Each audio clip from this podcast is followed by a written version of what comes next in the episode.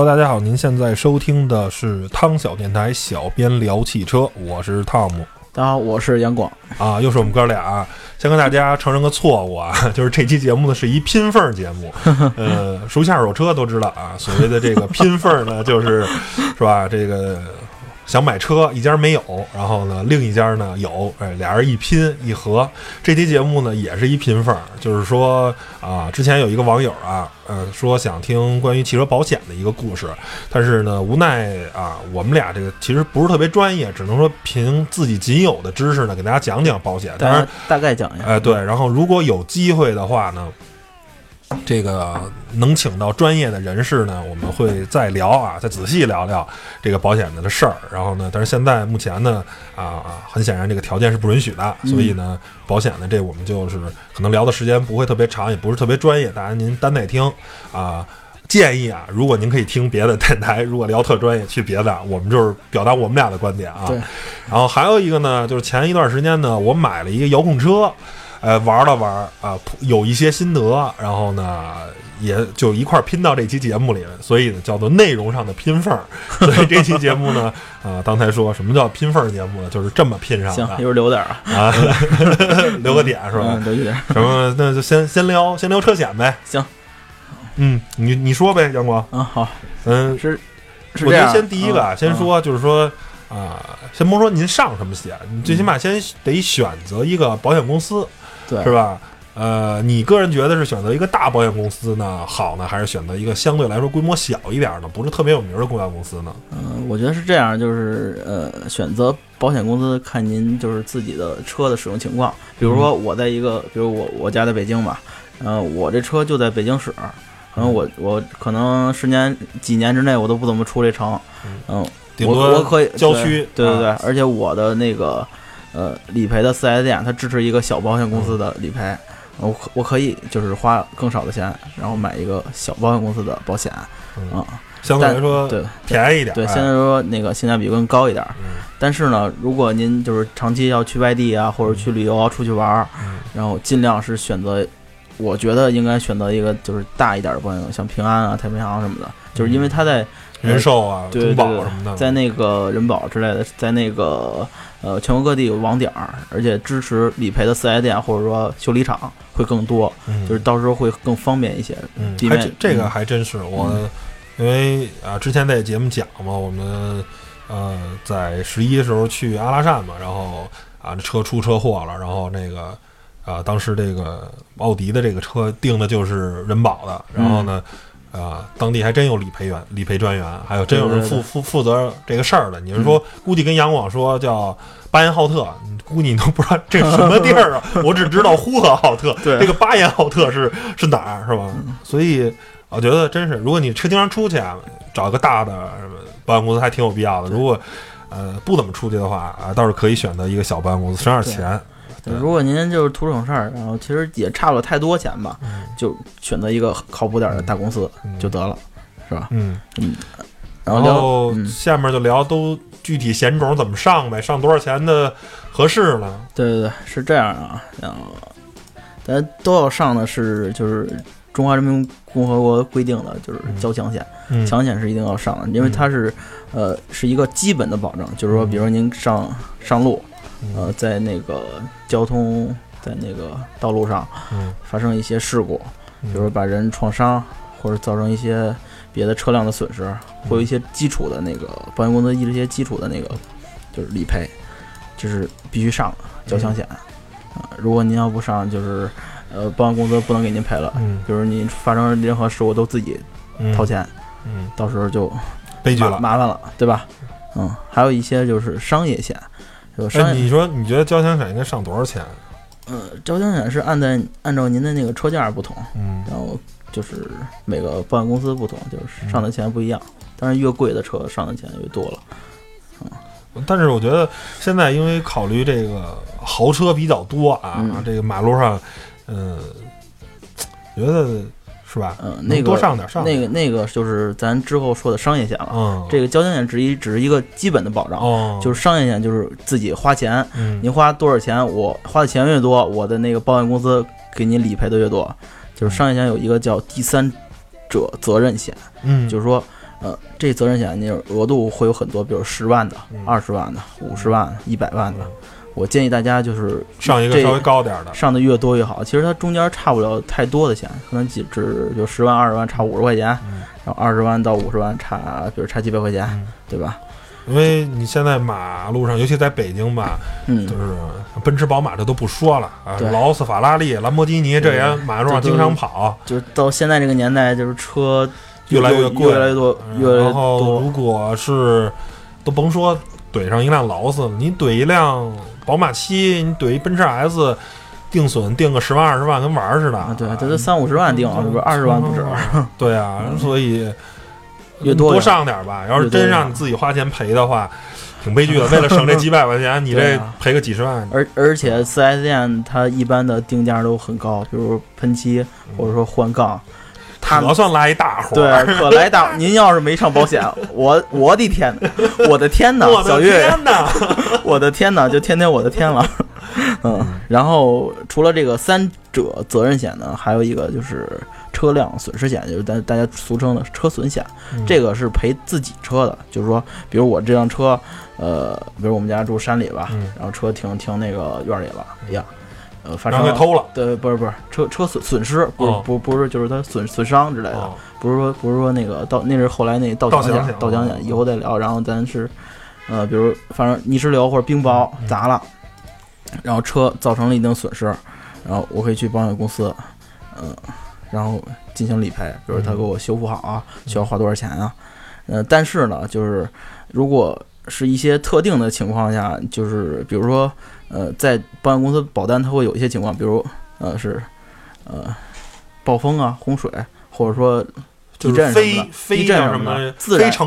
对自然性的这些可以就是可以给你补偿，嗯，嗯，就是但是说一些人为的。人为的，就是一些比如说您开这车我酒驾撞坏了，嗯是吧？那我没必要给您赔了，是你自己的、呃责任责任，或者说你开这车我抢劫去了，嗯然后不小心撞撞撞撞那个警车上，然后你开开回来说给我赔赔赔，对吧？嗯，除了这些，就是它保单上会有这些名列的一些条件，然后只要你满足这些条件就可以理赔了。嗯，嗯还有呢？嗯，然后之后呢，就有一个叫是不计免赔的一个，就是一个一个保险，是指它是这样啊，就是说，比如您呃，我有三者险，嗯然后我把我我开着车，比如我把别人车追尾了，然后他后杠需要就追的后杠，后杠需要喷漆，对吧？然后您去四 S 店了，然后走您的保险，然后给你给那个被追尾的人他的车进行喷漆，然后但是您车的前杠也得喷漆。如果您没买那个不计免赔的话，要自己出钱嗯喷自己的车。就买了这个险之后，就是自己的车也能修，然后他的车也能修。嗯这就是不计免赔。然后呢，嗯，像这几个算是比较重要的保险了。然后之后呢，还有一些就是，呃，比较就是附加上的保险，嗯比如盗抢险，嗯，对？吧？就是就说您的车辆，呃，比如我一般新车我刚买了，然后没了，嗯停小区没了，尤其是有些车比较容易被盗啊，电子防盗系统比较差。对对对，但是这个险呢，就是看您的居住情况了。比如大家您在一线、二线的大城市里，像那个安全性、或者摄像头是小，区小区的安保比较好。对您这就是摄像头也比较多。像车要是出现丢失的话，嗯，就是这几率几率是很小的。嗯所以这个险，我觉得您还是就是自己考虑好了。嗯就是如果实在是心里没什么安全感，就可以上一个。但是呢，就是比如说，您的车停在停车场，嗯然后没了，是保险公司是不会赔的，嗯是因为他是觉得停车场应该赔您的，嗯，赔您这辆车，因为他没给你看过，哦，这不怪我，嗯对吧？这事儿不赖我，对吧？然后呢，就是一个呃，对对人的安全性的一个保险，就是车上人员的保险，嗯大概就是几十块钱吧，能保几万，就是大概两万啊、几万的一些额度，根据那个保险公司不不同，嗯就是说，比如您开车出了什么大事儿，比如一般就是意外出意外，比如司机没了，嗯，是吧？这额度您上大点儿，就是当然大家不想发生这种情况，不过嗯保险保险嘛，保的就是险，对对对，如果出事儿了，一定给您钱，嗯对吧？就是钱虽然不多吧，嗯还有一个就是副驾的就是叫划痕险嗯，就像您车，呃，比如我开了开了两年，嗯然后我经常出入一些，比如呃比较复杂的，比如工地呀、嗯或者说一些胡同啊，然后比如小孩调皮，呃，把你车漆划了，嗯对吧？嗯，就是没人给你写一字儿嗯，写 S 什么 B，对吧？看着挺恶心的。然后呃走这个保险就是可以免费对您车进行喷漆，嗯。但是我觉得这个就是如果您的居住条件不是那么的复杂的话，我觉得没有太多必要，因为它只赔车漆，嗯，就出现划痕。如果出现凹坑什么的，还是没用，对，还是没用，只只只负责划痕。因为自己其实嗯。修一下漆啊，不是大道的，其实花不了多少钱。如果您今年出完险加的那个赔率还还高啊呃第二年它那个保险还会涨，可能得不偿失了。对对对。还有一个就是玻璃险，嗯。就是玻璃险这东西呢，就是呃，如果您车就是使用情使用率很高，嗯，就是比如崩一些石我觉得主要是看你嗯。如果跑高速跑得高啊，对对对。我觉得这个东西得得搞起来。如果就天天在城里代步，老堵着，老三三五十那么开，应嗯对对对。该石子儿崩一下的玻璃碎碎的概率相对来说啊，裂的概率比较小。对一般会崩一小坑，然后也可以进行速用树枝，嗯嗯，这个就是看因情况而定吧。嗯，这些都是一些比较附加的保险。这叫具体情况嗯具体分析。对对对哎还有一些就是呃，就是车身自身安全情况的一些保险，就是自燃险啊，就是车发生，就是像一些老车，我觉得你要上的话很很有必要。嗯毕竟，比如您车要是发生自燃了，保险公司没有上自燃险，然后它可能在车损险，然后很多保险之外，保险公司没法给您进行理赔，那这事儿你只能认了。比如我挺喜欢的，我我有一款挺老的，就老的蓝鸟，嗯是吧？我自己也挺喜欢开的，然后突然，哎呀，没了，嗯一烧没了，就是真没了。嗯，然后像一些还有别的，比如涉水险啊，嗯比如您您您城市如果不是长长期下雨，或者说还是就是具体情况具体分析。对对对，具体情况具体分析，北京我觉得可以搞一下，就北京这个 破排水系统啊，对，确实可可以搞一下。令人捉急啊。嗯，如果是因为涉水发生的一些，比如发动机故障，但是你要跟大家说一下，如果你的车已经进了水了，啊，千万是不能再点着火了。哎对对对，别再点着火了，再点火更更坏了。活该，而且人家是不不赔的。嗯，像这些就是基本险给大家介绍差不多了。嗯呃，不过现在由于那个二手车市场越来越火爆，嗯像二手车也有也会有一些保险。啊嗯，它的就是说的很好听，就是质保，嗯但是它的质保是就是范围特别，就是会有一个很限定的范围，比如说我保您的变速箱，呃，一年，然后它在维修额度在多少钱之内，比如说一万块钱之内，我会保您，呃，保您的发动机，比如也是保一年或者两年之内，维修额度在五万块钱或者三万块钱之内，我可以进进给您提供那个质保，嗯。就不是说您车出了任何毛病，我都可以给您保了。嗯。而且它的那个质保额度也是，呃，不是针对所有车，像一些比如年头五年之内的车，年头比较近的车，它会有这一些政策，嗯所以大家买这些保险还是慎重一下，嗯不要就是不要那个花了冤枉钱，啊，结果事儿也没办成，是吧？嗯。然后我觉得现在呃，就是保险这个有，当然有快速处理啊什么的，但是有些时候啊、是吧，还是得要这个交交通这个责任的认定单。嗯，然后呢，这个东西就甭说了。然后保险的一些啊出险了以后呢，大家是吧，别着急啊，对对对就想好。我觉得，尤其是你可能没有什么经验的话，最好从百度啊或者什么其他上你找一份这个。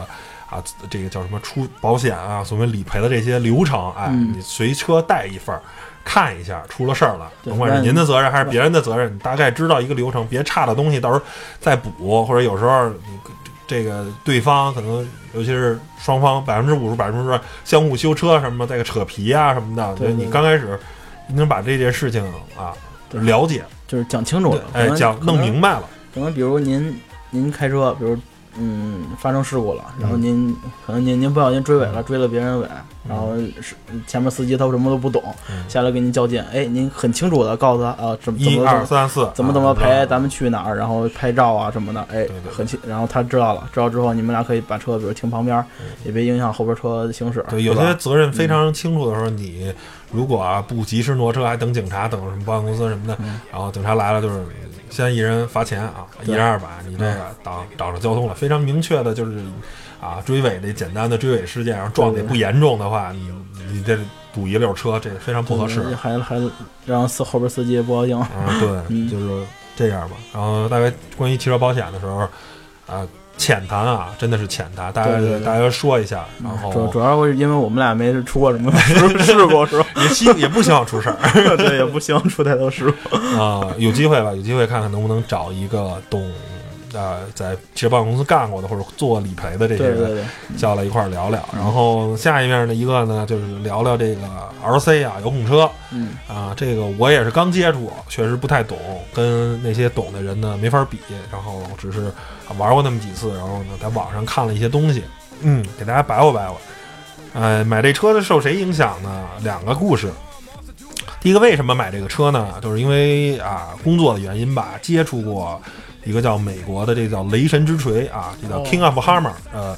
呃，这个英文的原称是 King of Hammer，就是这个 KOH 啊，这个一个比赛是美国的一个美式的一个赛事，然后呢，呃，它是甚至比达喀尔还要更严苛的一个比赛。达喀尔因为只跑戈壁跟沙漠啊，这个雷神之锤呢，它每年的赛段大概是四百公里啊，这么一个比赛。呃，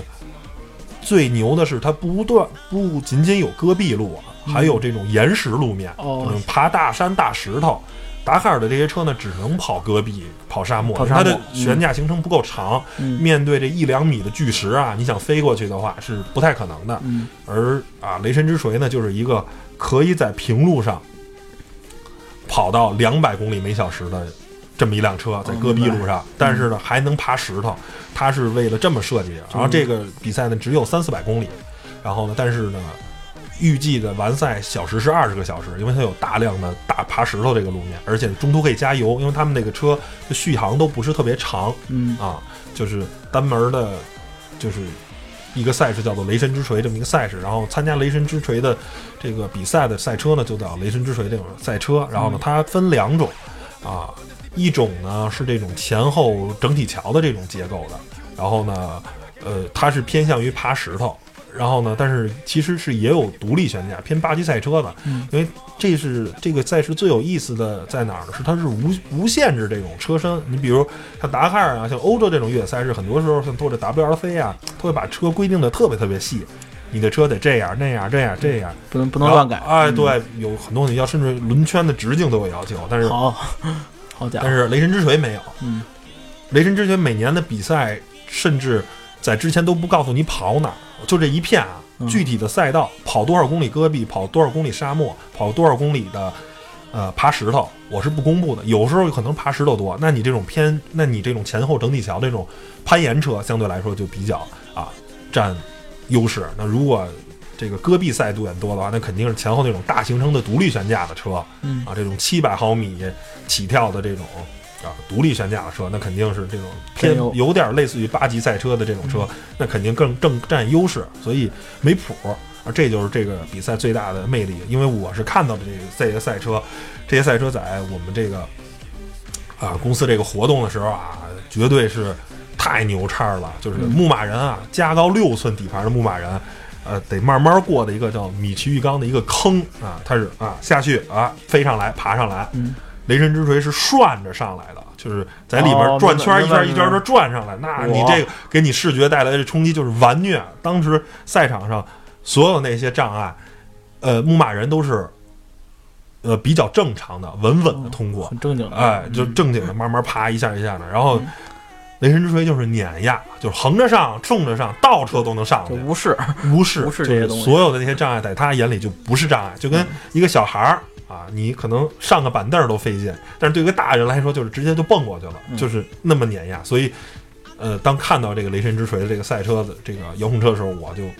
我跟几个哥们儿啊，公司的同事就毫毫不犹豫的，大家合伙买了这辆车。嗯还有一个呢，就是受韩露老师影响，因为这个车呢是韩从韩露他他们家买的，他们家那个淘宝店买的。嗯啊，当时也觉得这车特别牛，买回来呢才发现我们入坑了。嗯这个是一个特别复杂的事儿啊，就是 RC 遥控车这个东西是一个极其复杂的事情。呃，RC 遥控车大概呢分这么几大类，呃，一种呢是这种啊、咱们跟咱们原来小时候玩的那个遥控车差不多，它是跑的这一种叫做场地赛啊，嗯就是规划好了，就像 F1 赛道一样，它那个车非常灵活，非常好操控，它在这里跑啊，这是一类的。第二类呢叫做暴力大脚车，它这个车车身特别大，啊，四轮的独立悬架，然后速度特别快，甭管是烧油烧电的，都是六十公里每小时起跳，甚至最快的有能开到一百零三公里每小时的车。嗯，你别忘了啊，这一辆遥控车，能开到一百公里每小时。哦你，看它有多快吧？就是开到六十的车呢，就是呃撞上人就就是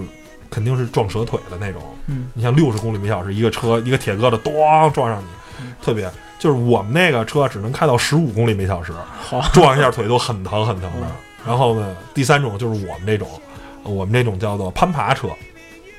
一般都是前后的整体条的悬架，然后特别大的这种行程，然后呢，主要是爬石头啊，大石头，哎，嗯对，，嗯买了这个车呢，为什么说入坑呢？就发现这个车啊，首先我们觉得这车不快，嗯开的特别慢。哎，咱就是，呃，因为因为在我印象里，这个车应该是开能开的很快，因为真实生真实世界中的雷神之锤是非常快，但我们这车特别慢。后来知道想开快了可以换电机，就 加钱，哎，加钱换电机，一个电机大概一个电机跟一个一个电刷儿，呃呃，一个一个叫做电调器，电调器是负责控制信号的。嗯你换了电机呢，你的电调器也要换。就是为什么这个遥控车跟咱们一般玩的遥控车不一样？它有油门的力度啊哦，，你你抠下百分之五十跟抠下百分之百，它速度是不一样的。哎，嗯它需要一个电调器，嗯呃，去知道这个信号，你到底是需要多少的动力啊？电调器加这个，呃，几百块钱是跑不了的。嗯你还有一个问题就是，这个车的发动机速度快了，嗯，匹配的变速箱啊，也得升级，哎啊，前后的传动轴导到桥内的桥包里头有齿轮儿，嗯，有齿轮儿，原厂的是塑料的，哦，换成钢的，钢的，钢的，呃，金属的，大概是一个桥包里的齿轮是两三百块钱啊嗯。你说桥都升级了，桥包里的齿轮都升级了，你这车飞得快了，你这车猛了，摔的地更狠了。悬悬架不哎，悬架，嗯。悬架原厂是塑料的，嗯可以换成金属桥，一套呢，从全就不是从桥桥可以换成整个整体桥可以换成金属的，四根连杆儿，它是前后都是四连杆儿整体桥的，嗯。连杆儿也能换成金属的。嗯。一辆车，这些大概是一千多块钱。嗯，前后的桥跟连杆全换了，等于说你还得再花大概两千块钱左右改装这辆车，包括那辆车做的有多真啊？那那辆车前后的四根避震器是脚丫弹簧的，可以调软硬的，里面有套筒啊，里面你就是跟车几乎是你能想到的是一比一仿真的。嗯然后轮胎是百路驰的，嗯是一个 是一个真正的，而且那是真是一个巴巴哈巴哈级别的胎。然后这车开起来呃很好玩啊，虽然速度不快，在平地上你确实感觉它不快，但是这辆车面对这个，它这辆车的身高大概是三十公分左右吧，三十到四十公分，嗯就是如果有什么板砖呀，就两三块那种板砖的高度，就一下就飞过去了。就是在这些，呃，叫什么？怎么说呢？在废墟里吧，或者说是在建筑工地这种啊土渣上面前啊，这辆车是如履平地。你人，你想你走在这种地方，反正你肯定没它快。所以这辆车其实是干这个的，或者你爬山呀、什么的，这是这辆车最擅长的啊。但是这辆车有一个最大的问题，就是说，呃，悬架太呃，这个车的那个太长了，你知道吧？嗯经常容易托底，尤其是飞一些这个呃走下个走个台阶儿什么的，就是很容易上去上去了，但底下那个托臂后面这四根连杆就担在这个台阶上，然后就上不去了。所以、呃只能说。呃还是需要改装。然后给大家讲了这个 RC 是什么故事，就是说啊，如果你对汽车有兴趣的话，可以考虑买一辆 RC 玩儿这个东西呢。呃，坑儿不小啊，就是您要是想花几万块钱也能玩儿，但是您要是想省钱呢，花个几千块钱也能玩儿。这东西怎么说呢？是一个了解汽车，因为它这些 RC 的车真的几乎是一比一去仿真的这个车，最起码我看到像牧马人啊什么的这些，呃，五连杆等级桥这些都是几乎是一比一仿真的，就是真车是怎么造的，这些车也是怎么造的，包括转向拉杆什么的都非常的跟真车几乎是一模一样的，包括配重啊什么的这些东西都是，所以我觉得这是一个特别好学习车的这么一个机会，而且说实话很酷，你知道吧？你因为你买一个小的玩具车啊，你都会哎，小伙子，这车多少钱买的呀？啊，几百块钱呀？而你买到一个那么大的车，你怎么看着大概是比一个十五寸的笔记本电脑还大？就你怎看么怎么看它也不像一玩具车了。然后是吧？反正开着那个东西，尤其是你，哎，这个人到现在啊，一般都不愿意啊，这个呃锻炼身体什么的。你开那个车啊，你说家里有狗就遛狗，嗯没有狗的你就遛车吧。然后那辆车充满了电啊，是一个五千五千毫安左右的电池，充满了电，大概呢，呃，可以开一个小时吧，啊，大概是可以开开一个小时。然后它要是在韩路店买的话，它还有那个叫做“哔哔响”的一个东西，它是当你电池的这个电压呢过低了它给我报警，因为它是这个电池啊，它不是用的锂电池，嗯它用的是一种叫做聚合物电池。这种电池啊，装的电同样体积的装的电非常多，嗯但是后果是什么？这个电池啊，电压过高跟电压过低的时候，它这个对电池的这种啊寿命的影响特别。大，哎，它必须是单块电池啊，三点八伏。它是我们那是两块两块聚合物电池拼到一块儿的嗯啊，就是单块是两千五百毫安左右，就是单块电池电压在三点八伏到三点八五伏之间，这个电池可以啊、放个一两个月，你不充放电都没问题。嗯但如果电压过低或者电压过高，对不起，您这个电池可能就寿命大减，以后可能两千五百毫安就剩两千毫安了，或者就剩一千五百毫安了，就充不上更多的电了。所以，呃，有机会吧，我觉得想借用这么一期节目啊，给大家讲讲这个 RC 的这个文化。虽然我真的不是特别懂，只是玩过几次，然后网上看了啊很多帖子跟视频，然后有很多人非常哎拍这视频特别好玩，就是一队啊，嗯一队空着开着小遥控车一块儿去越野，一块儿去穿山林啊，啊拍成小视频，特别特别的有意思。然后啊、但是先跟大家说啊，这个坑不小。呃，您要是这么说吧，准备一万块钱，这个呢坑可以入一入。如果啊、因为那个车啊只卖两千八百块钱，呃，其实但是你后期的，因为那个车不快，你可能想需要一个暴力大脚车，暴力大脚车就有个四五千的，然后包括撞坏了修啊，包括改装什么的，这些都是很大一笔钱。但是我觉得，如果你真有这个闲钱呢，想玩玩的话，觉得买个 RC 遥控车是一个挺有意思的事儿。我觉得，因为男生嘛，对机械呀啊，对这种车汽车啊是一种天生的爱。你可能没有办法买一辆特别，因为一辆真实的雷神之锤这辆车要卖到两百万人民币，你肯定是不可能买的，而且没法上牌儿。对哎，但是你这么一个小车呢，开起来还挺有意思，因为它真的是一比一仿真的。呃，我个人觉得挺好。然后大家有机会可以买一买啊。然后如果您是一个玩 RC 的人啊，希望也可以跟我们多交流沟通。然后如果我们以后有机会的话啊，可能啊也会请到玩 RC 的人啊，玩遥控车的这些人一块儿做节目聊聊这些。我真的想知道跟这些大神去讨教讨教，我们这个车有什么改装空间吗？怎么能改的稍微牛叉一点儿？嗯行吧，那本期这个拼缝儿的节目啊，从车险聊到 RC 两个完全不搭嘎的东西啊，但是一个小的交流心得吧，一个关于啊车险的方面的跟啊 RC 这个遥控车的一个方面的一个小的交流吧，啊，就带给大家，然后啊，不喜欢听也没办也没关系，因为确实这两期节目聊得太浅了。好吧，那本期节目拼缝节目到此结束，谢谢大家收听，拜拜。拜拜。就